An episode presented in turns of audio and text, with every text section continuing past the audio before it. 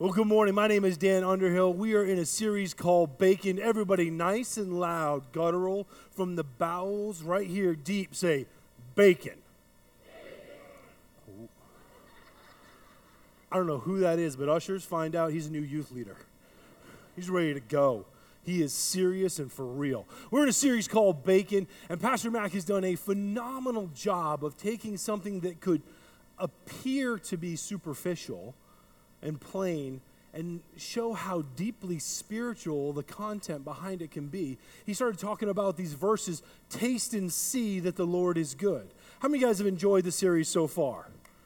It's been great. It's been great. Taste and see that the Lord is good. And he took the sweetness of bacon and the salty and said, they're a beautiful marriage of the two.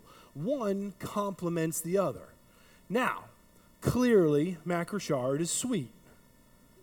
I'm a little salty. Okay?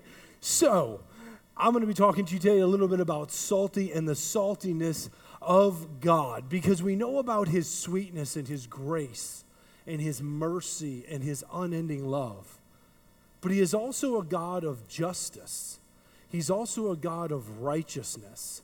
He is a God who is the only source of truth.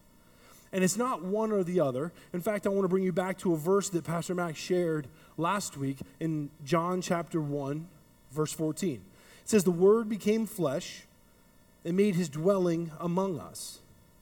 We have seen his glory, the glory of the one and only Son who came from the Father, full of grace and truth.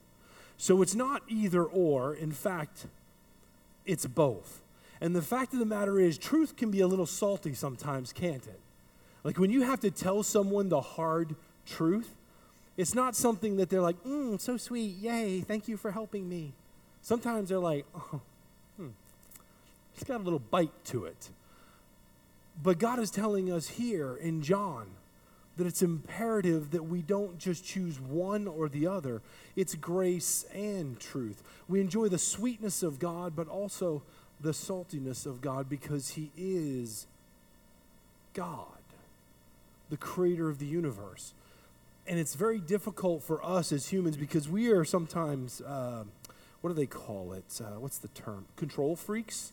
How many controlling people we got in the house? Okay. How many of you just lied because you didn't want people to know? You're like, oh, not me. I'm good with whatever. How long is this going to take? Oh, you see what I did there? I'm one of those control people, okay? It doesn't hurt my size because it makes controlling things a lot easier when you're this size, okay? They're like, look, it's Shrek without the green paint. Yay! right? And so you can just look at people and go, I'm to go ahead and just take this and move this. Out. They're like, yes, sir. Absolutely. Now, see, in New York, it wasn't that way. Like everyone in New York, you know, they, they are seven foot tall of attitude constantly. So I came here to Texas, and everyone's all of a sudden like, Yes, sir. And I'm like, Who's calling me sir? All right. I like this place, Texas. We like control, don't we? We love control. When we really peel back the layers and the levels, we have very little control, don't we? I would love to tell you that I'm in full control of my body today, and your prayer should be that I maintain control of my body today. But if God removes His grace and God removes His ordained will from my life, those chemicals in my brain, the way that they're leveled and the way that they work with each other in beautiful rhythm and sequence, if he removes that for a moment, I don't have control. So it brings me back to the foundation of he is in control. And I appreciate everything that he's done for me. But I have to be willing to taste that and go, I'm not really in control, am I? I'm going to do my best to make a plan, which is good, it's smart, it's right. It's called responsible.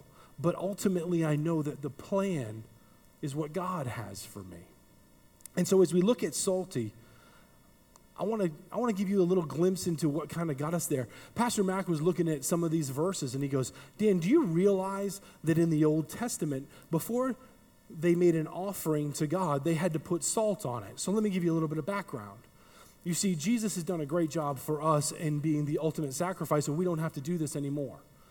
But in biblical times, there was a tabernacle where you would have to bring your offering to the Lord because there was a gap between you and God. It was called sin. Thank you, Adam and Eve. Appreciate you eating the apple, but you kind of messed everything up for us. Okay?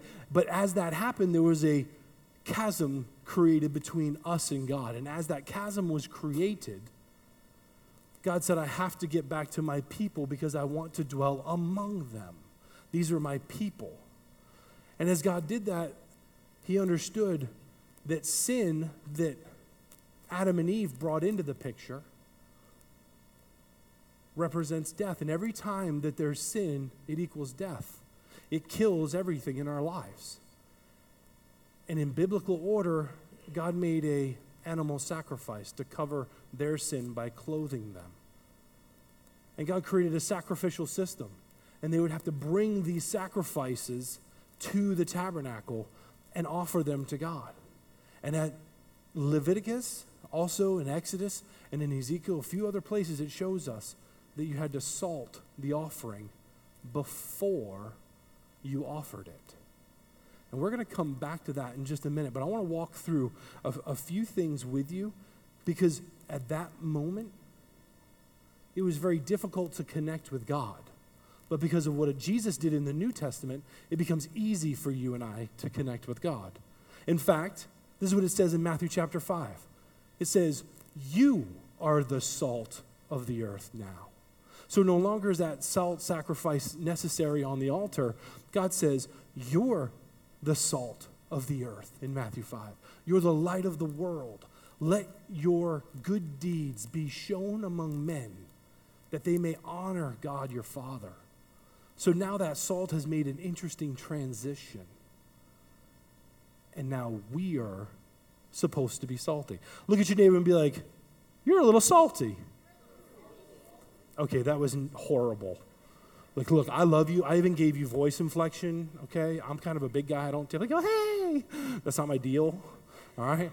But ready? Ready? Look at the person next to you and go, You're a little salty. This is what it says in Romans 12, 1 and 2. Romans 12, 1 and 2 says, Therefore I urge you, brothers and sisters, to view, in view of God's mercy, to offer your bodies as living sacrifices, holy and pleasing to God. This is your true and proper worship. Do not conform to the patterns of this world, but be transformed by the renewing of your mind. Then you will be able to test and approve what God's will is, his good and pleasing, perfect will. Number one, we are to be living sacrifices. Romans 12 tells us that. We can't just conform to the patterns that are around us, but we have to be transformed by the renewing of our mind because we are to be a living sacrifice. So, what does that mean? How are we living sacrifices? How we work is a sacrifice unto God. How we spend our money is a sacrifice to God. How we parent should be a sacrifice to God. How we vote should be a sacrifice to God. How we play sports and raise kids. As you take a look at those areas, that may be an epiphany for you that may be something new to look at and go, Am I parenting just kind of the way everyone around me is parenting? Am I spending my money the way that everybody else just spends their money? Am I raising my children? Am I working as if it's a living sacrifice to my God? Because according to Romans chapter 12, that's what we're doing. We are now, Matthew 5, we are the salt of the earth and we should be letting our good works shine before men, not because we're amazing, but because God has called us and saved us and put us on a different path. And that means we are all living sacrifices. You see, the problem with the living sacrifice is this living sacrifices tend to crawl off the altar, don't they? Right?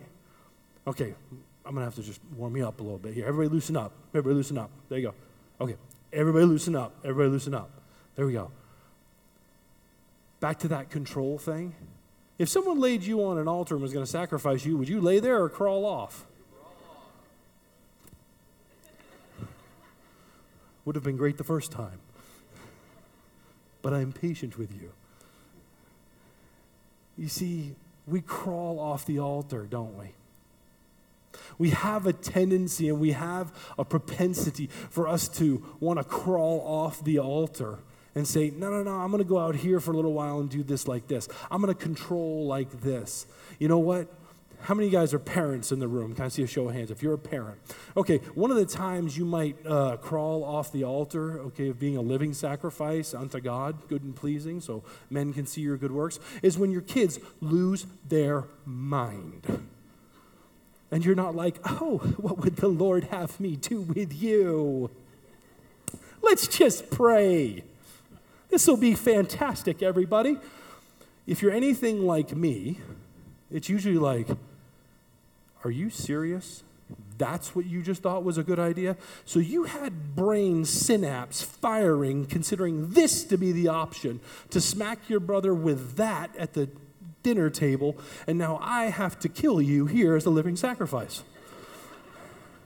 Now, for those of you who don't know, I have four children two girls, two boys. If you see any one of my four children, they all look the same. They do. In fact, one of the members of our church, at one point, I came walking into church with both of my sons, and she looked at me, she goes, Hold on, there's two? And I'm like, Yes, I've used that against them. I said, You realize if I kill you, no one will know. There's one just like you behind you. He's got blonde hair, blue eyes, and looks just like you. So you're going to want to straighten up, Buck. But those are the moments that we have to, you know, we have to control and we have to go back to God. And we have to say, God, ah, I crawled off the altar again. I've got to get back to what is most important. And that is being a living sacrifice, because if you're a parent, you know it's a sacrifice. It costs you. But there's no greater reward than to look at those little blue eyes, blonde haired boys, my little blue eyed, brown haired girls. We get wrestling, we get with each other, having fun, laughing, getting loud in our homes. The sacrifice is worth it. And so is your sacrifice to God and your worship, the way you work, the way you spend your money, raise children, interact in a community. It is so worth it. Number two, each one of us both need and crave salt. Not only physiologically do we crave salt, and we need it to live. In fact, if you have salt deficiencies, it can really go bad for you. But we crave it spiritually. And sometimes we're not aware of what that craving is until you engage in something different. So let me set that up for you. How many people love some ice cream up in the house? Oh man, Whew. you guys see, you guys are not fair. You guys have Bluebell down here, okay? New York, we don't. Okay, we have something other sludge that's put together that someone put, says, "Hey, here's ice cream." You're like, "Okay, I'll eat it." But here, Bluebell is amazing. But you know what's amazing? I love ice cream. I know, hard to believe. Look like a vegetarian, right? Yeah. No, I love ice cream and meat. So I love to have a nice bowl of ice cream. And after I have that bowl of ice cream, you know what I crave? Salt. Because as I'm putting the bowl away, conveniently located to the left is the pantry where the chips are. I'm like, Lord, it's in divine order. You've placed it here for me. It's a burning bush. And it, I crave it. We naturally crave salt, but we also spiritually crave salt too. Let me explain to you what, what I mean by that. When you talk with someone, do you want them to waste your time? Or do you want them to give you something that is of a substance? Do you want them to spend time communicating with you and you can walk away feeling recharged or refreshed or encouraged? Because we all know we have those people that drain us of our salt when they're talking. They're like, if you could just hurry up, it'd be great. This is killing me. We have, that happens. That's natural, it's normal. But I don't want to be that kind of person. I want to be the kind of person when people walk away from me, they know that they were with someone who knew God. They were with somebody who had salt in their speech. They had a little bit of flavor. That they can walk away and be inspired, encouraged. The truth was told. And in Colossians 4 6, this is what it says it says, Let your conversation be always full of grace, seasoned with, so that you may know how to answer everyone. You see, at our deepest level, we crave a salty conversation, a conversation that's going to tell us the truth in love. But we don't want someone to lie to us. All you have to do is watch a debate for two minutes, and we have people that are paid to fact check because people lie. None of us want to hear that. And we live in an age where people say this all the time. Well, for me, I, and we've lost truth. And there is a truth it's Jesus Christ. Died, buried, rose again, fact checked, and proven. Many times better than the evidence of you sitting in this room because there are more witnesses to it. There are more eyewitnesses and accounts that can fact check his burial, his death, and his resurrection. He is the source of all truth. He is all truth, and he holds all truth, and he has all truth in his word. The question is are we engaging with that truth, or are we selling for the lie that the world will give us? Say, well, for me, I feel like, because we're afraid to tell the truth and stand in there.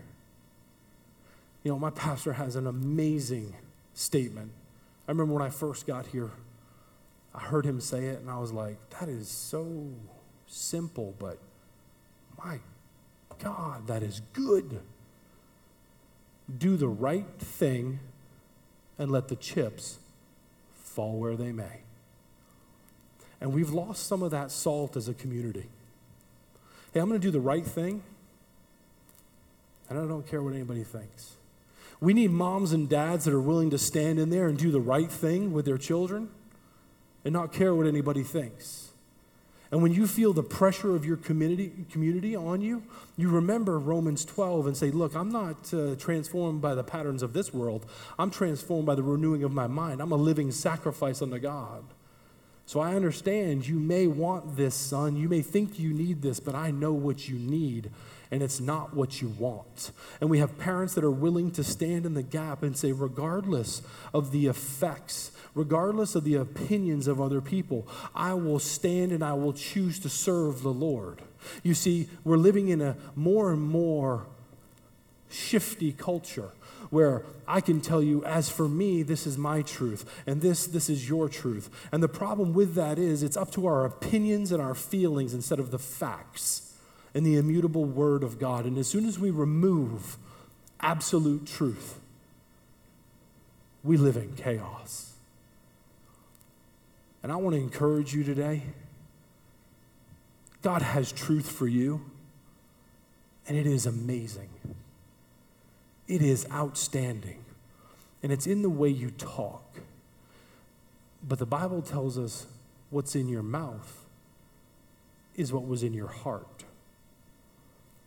So it's imperative that we take a look at what's in our heart and say, what's inside of my heart? What am I putting into my heart every day that's going to lead me to have what Colossians said a seasoned conversation that can inspire others and lead them to Him instead of lead them to me. You see, as I diagnosed some of my conversations, I noticed just this weekend As I was going to a wedding, some people were asking me, they said, Hey, was the drive okay? And I was like, Yeah. And I told them, Well, I didn't come this way, I came another way. And I was like, Why am I telling them that I came this way? Because I want to turn the conversation about what I had to go through to get here.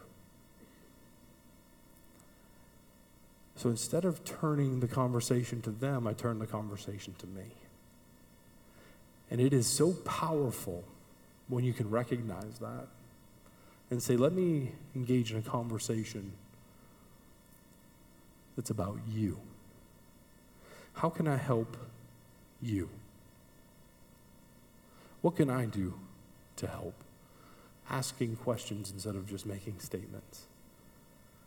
You know, there's a lot of research out right now that talks about a child has lost his ability to question in our world. Before, they would be like, why, why, why, why, why, why, why, why, why, why, why? How many have kids and you've heard the why question? Am I right? Oh my gosh, why? But we get frustrated and we're annoyed we don't want to take the time because we probably haven't properly prioritized, okay? And then we don't want to answer the why question anymore and we're just frustrated. And so what we do is we teach them to stop asking questions. And we teach them to stop asking, asking questions. Why do we wonder when they're in conversation as adults or high schoolers or college students? They're not asking anymore. They're telling, telling, telling, telling, telling, telling. And the Bible tells us you reap what you sow. We may have trained them to do so. But the good news is, God has all of the answers. God has all of the truth put together, and each one of us are craving that salt. You know, I ran across a quote that speaks directly to this. And it was it hit me so powerfully when I read it. It's not a new quote, it's old, and many of you have probably already heard it. But it shook me to my core to say, you know, I can get complacent. I can get comfortable. In fact, most of the world I live in caters to my comfort. But as it does cater to my comfort, I become way too comfortable and I stop acting. And check this out. This is what it says. Edmund Burke said this. He goes, All that is necessary for the triumph of evil is good men to do nothing all that is necessary for the triumph of evil is for good men to do nothing. I have a question for you. What are you going to do? Because I believe that quote to be true. I believe that if we don't stand up and do something, there is no way that we can sit here in awe and in wonder and in shock and talk around tables about, can you believe how bad it is? First of all, let's not talk that into existence. But second, what are we going to do about it? Thank you. Thank you. I appreciate it. Let me explain to you. I'm not okay with people thinking that the youth is an entitled generation. But I can also look at you and show you my blood, my sweat, my tears, my time, my prayer, my gas, my expenses of investing in them. And I'll tell you right now, these guys, give it up for them because they're great. Give it up for them because they are great. These kids are here early. These kids are staying late. They're being trained. They're up front. They're leading the way. They're getting trained how to change their community. Why? Because you have to do something. Because all that is necessary for evil to triumph is for good men and women to do nothing, and not on my watch. Not on my watch.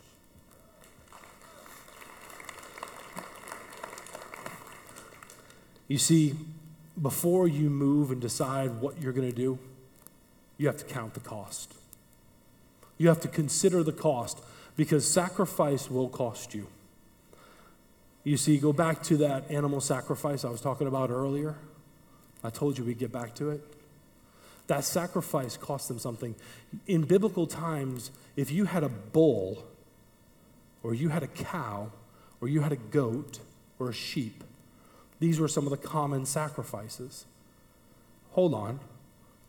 If I've got a cow, I've got milk. If I've got milk, I've got cheese. If I've got a bull, I can have more cows. That's for later. That's another sermon. But if I've got sheep, then I can have wool. And if I have wool, then I can make clothing and I can make cloth and I can keep myself warm. And if I have these animals and I know that God made a covenant with me and I am against being a vegetarian, clearly, not emotionally or politically, just in evidence.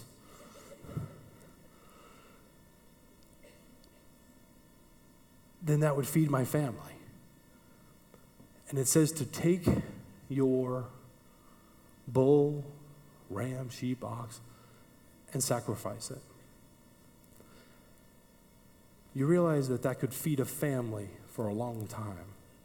And in biblical times, they didn't have HEB. It wasn't like you just go buy more. You had to go work. You had to walk everywhere you wanted to get. You had to walk there.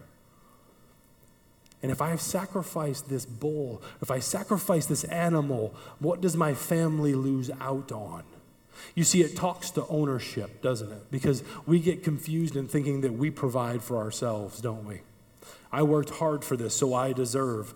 Uh uh-uh. uh The Bible tells us in Deuteronomy, you know, it is He who gives us the power to create wealth. And it dealt with provision, it dealt with lordship, it dealt with a sacrifice to bring this bowl. But then on top of it, God said, throw salt on it. Wait a minute. You want me to take what could provide for my family, trust you to provide for me, and on top of it, you want me to be extravagant? You want me to throw a rare mineral? You want me to take something that is precious and very expensive in biblical times, and you want me to throw it on top of it just to be burned up to you? Why would God ask us to do that? Because He did it and he was ready to do it for us with his son by putting his son on the altar. You see, the salt was extravagance. He put his son on the altar for us on a hill called Calvary. He hung him on a tree so he could get back with you and me and salt made its way back to the final sacrifice. Because as Jesus carried that cross and he prayed in the Garden of Gethsemane, it says he sweat with great drops of blood. And as he lay on that tree, sweating in Jerusalem's sun, the most precious thing he had was salting the final offering so he could reconnect with you. We have to consider the cost. When you give up everything you have, you get everything he has. And it's worth it. It is so much more, but you have to consider the cost. Would you bow your heads with me?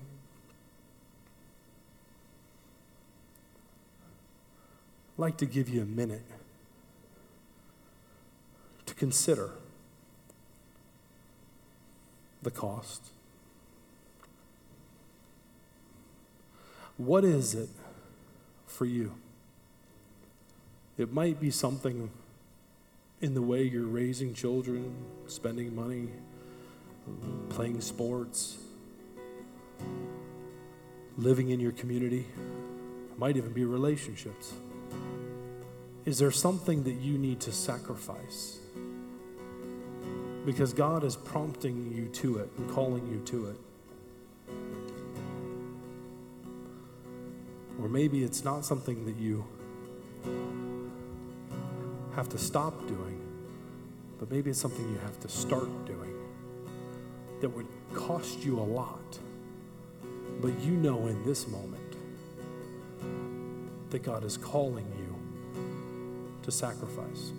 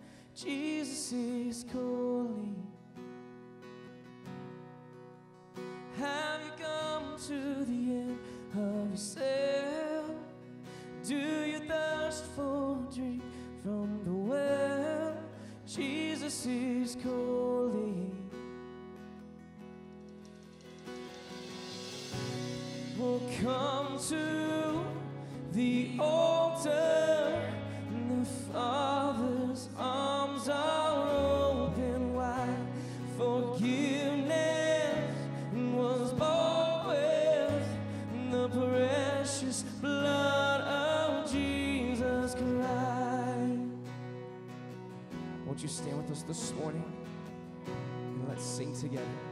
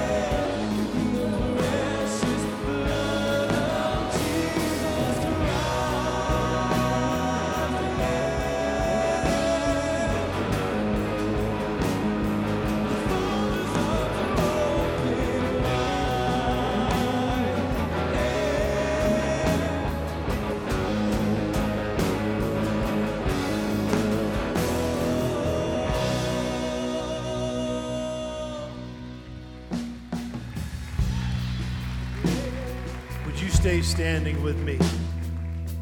And in a moment of prayer, with your heads bowed, would you consider the ultimate sacrifice? And possibly you're here today to say, I have never accepted that free gift of salvation. Or maybe you've never heard it before, but today you heard it and it was fresh. Or maybe you've heard it hundred times and God's talking to your heart about stepping over the line of salvation, drawing a line with your faith, and saying, As for me and my house, I will serve the Lord.